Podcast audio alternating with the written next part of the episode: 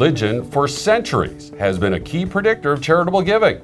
But what happens if I'm a fundraiser for a secular nonprofit? Well, there is good news for you as well. Hi, I'm Bill Stanczykiewicz. This is the first day from the fundraising school, and I'm joined today by Dr. David King. David leads the Lake Institute on Faith and Giving at the Indiana University Lilly Family School of Philanthropy, and the Lake Institute is preeminent in providing research and practical advice and guidance on the connection between religious faith and charitable giving including for secular nonprofits. And David, first of all, some uh, updated research came out at the end of 2017. And as I understand, uh, we, uh, you and your colleagues again have confirmed there is this strong connection that if somebody is religiously active, they are much more likely to be charitable with their giving. What did your, you and your colleagues find?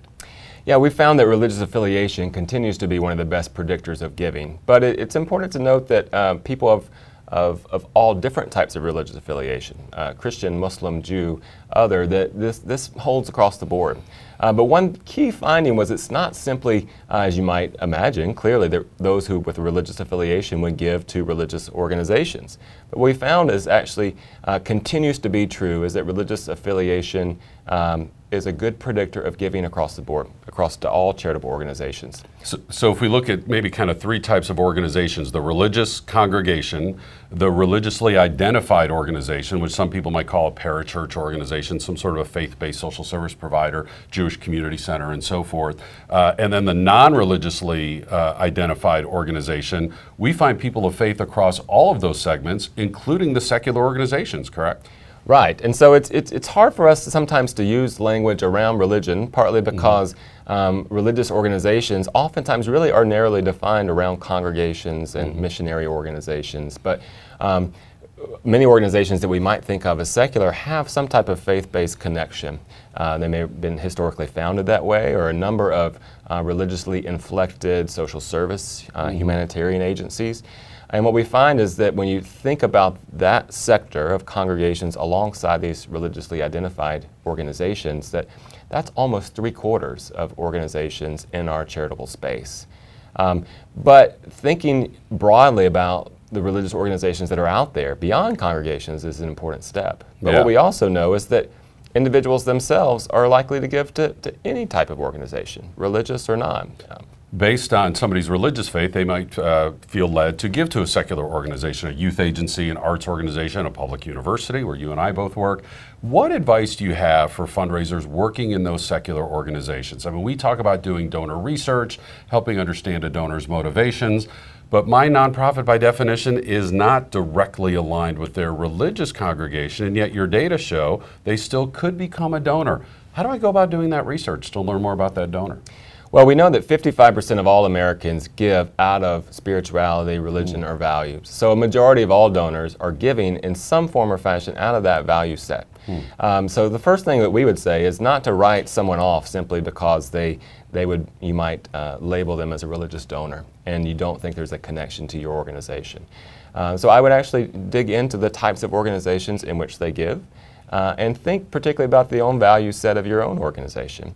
And think about, uh, you know, holding fast to your own mission, vision, and values. But, but what are those connections? Um, and I think particularly donors, religious or not, uh, are what we do know from research is, is craving, uh, following their giving alongside their passions mm-hmm. um, and, their, and their values, uh, maybe less out of obligation. And uh, oftentimes they struggle knowing what that value set is. And so our organizations, religious or not, should be in the practice of helping that do that discernment work with our donors. And you know, there's kind of that old saw in society, you know, whenever you meet somebody, don't discuss politics and don't discuss religion. Does that apply to fundraising? If I know that that prospective donor has a religious background, I work for a secular nonprofit, how do I have that conversation? You know, do I say, hey, did you go to church this weekend? Did you go to synagogue this weekend? Again, David, what advice do you have? I mean, we live in this wonderfully diverse, pluralistic country. People have different values. We can be stronger together, cross lines of difference. But talking about religion can be awkward. Right. What advice do you have for, for fundraisers? Well, I think actually steering clear of some of the more, you know, uh, troublesome categories around religion mm-hmm. that oftentimes get lumped into political conversations, okay. let's say. But I think the first step for fundraisers is to find their own comfort level with these subjects. Mm-hmm. So, religious or not, fundraisers can do some of their own homework in many ways of, of understanding their values for why they give and, and why they are in the work of development. Uh, and I think just like any uh, relationship with donors, particularly major givers, this is a long term patient process. And you need to, instead of asking the questions of, hey, were you in church last Sunday? Yeah. What about asking questions about um, questions you already would ask about, about their family, their mm-hmm. hopes, their mm-hmm. dreams? Uh, and when those conversations uh, turn towards spiritual topics, uh, not uh, running away from it, but letting it sit there and, and, probe and discerning questions. So it's less institutional and focused and more letting those questions and values sets um, come up in conversation. You know, at the fundraising school, we talk about how, you know, most of us are fully abled. We have two eyes, we have two ears, we have one mouth, so that we should be observing and listening 80% of the time and only right. talking 20% of the time when we're fundraising with any prospective donor. And David, that's one of the things I gleaned from your reply there is that, uh, you know, to just listen to that donor, listen to their heartbeat.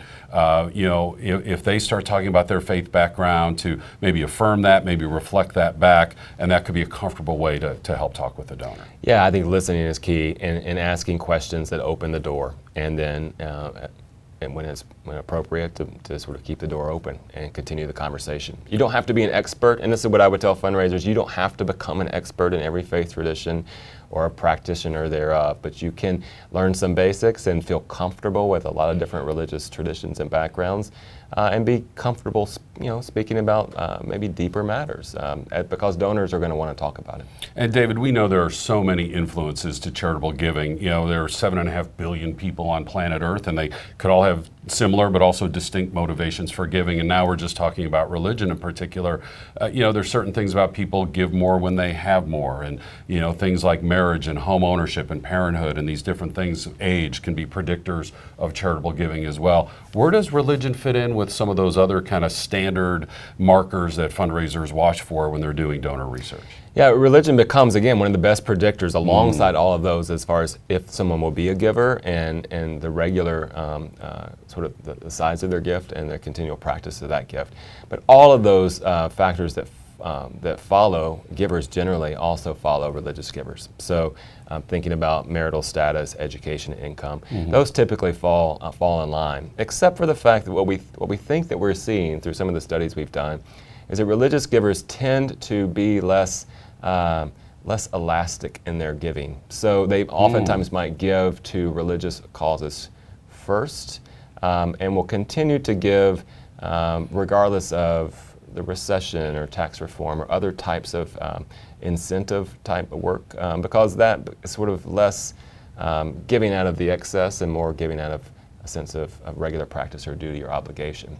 So it's something to look for as we think about tax reform, we think mm-hmm. about um, economic cycles, um, how religious uh, Americans practice that a little bit differently in some ways. As we've been talking about donor research, David, we've been talking about some of the informal methods. Are there formal ways I can find out if a prospective donor is a person of faith? Uh, you know, I, I, might be able to find out where they went to school. I might even be able to find out their political affiliation or that they belong to a Rotary Club or something like that.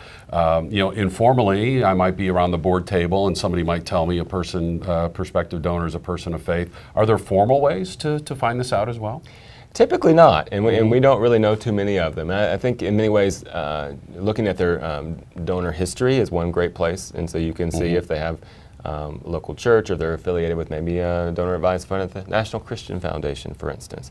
Um, so I think there it, it really is less um, specific research and more um, hunting. But I do think particularly this relational question is key, and so it might be um, uh, the best method is to connect with a, one of your own board members or others that you trust who've had those relationships, who, who know a bit more about someone. In many ways, those places, faith communities or other boards, is where you where you find out these things, these questions about um, individuals and their motivations for why they give. That's great advice. And David, as we move forward, you've worked directly with the people who've come out with the study about the rise of the nones. You know, uh, as more Americans are not identifying with a religious affiliation, what do you think is going to happen with charitable giving if that trend continues?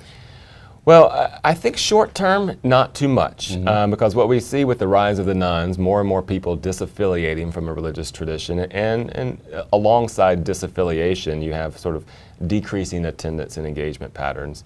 Um, is that what we think is happening is many of these people have been on the outside edges of a faith community okay. for a number of years. And so um, and what we also know is then that oftentimes means they're less likely to give than those who are sort of inside and engaged.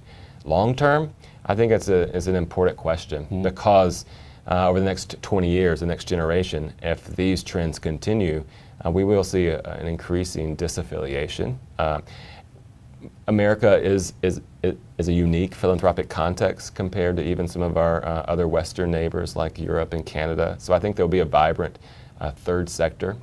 Um, but uh, I guess fundraisers should think about not only this will hurt religious organizations potentially, but religious, uh, religiously affiliated Americans continue to give across the board. So the open question is will those who disaffiliate uh, simply move their charitable giving to other sectors mm-hmm. and other causes? Or are we actually looking at a decrease in charitable giving across the board? And we're so fortunate that the Lake Institute on Faith and Giving is going to be watching those trends for us. They have a lot of technical assistance and data already that you can utilize. You can follow the Lake Institute on our website at philanthropy.iupui.edu. You'll also find the courses from the fundraising school as well as our quarterly webinars. I'm Bill Stanczykiewicz, and you are up to date on this first day from the fundraising school.